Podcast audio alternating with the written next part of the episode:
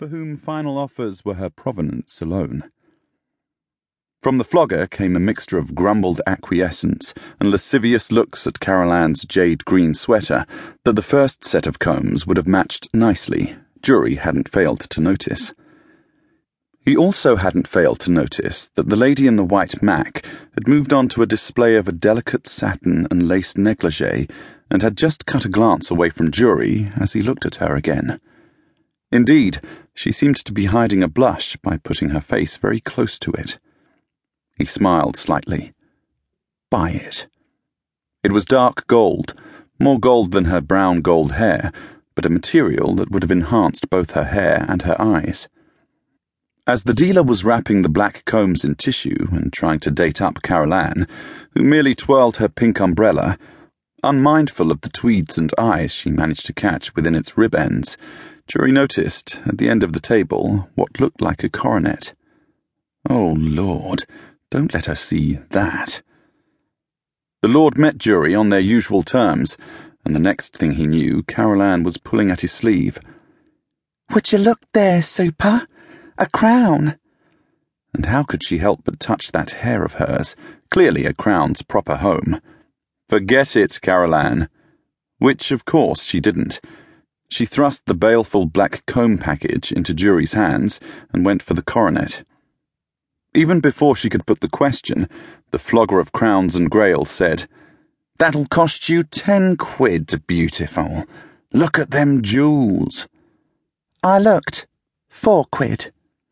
She was turning the small coronet round and round. Carole-anne, for God's sake, you don't need a coronet. You look too queenly already. I'll second that one, mate, said the dealer. Carole-anne glared at him. Superintendent to the likes of you. To the likes of others besides lizardy cut rate dealers, Jury hoped. He had spotted Jimmy who had nonchalantly bumped into a middle aged woman who had thrust the antique bracelet she had just purchased into her bag. Why would women push their bags out of sight behind their backs while looking at merchandise? The sly, smiling dealer said, Look, that coronet belonged to an Austrian princess, descendant of one of the Tsars. Any particular one? asked Jury, noticing the lady in the white mac smile. She seemed clearly to be delighting in the haggling. The dealer pretended Jury wasn't there. Seven quid and we're square, he said to Carole-anne. Five and we're crooked, she replied, and pulled a five pound note from her little purse. Miss Palutski was not born to sue, but to command. The headgear was in place. Jury noticed the attractive woman smiling again, cutting him another glance. Now she was holding up a yellow stoned necklace, topaz also, like the material, holding it to the neck of the Macintosh and looking in a mirror. Buy that, too.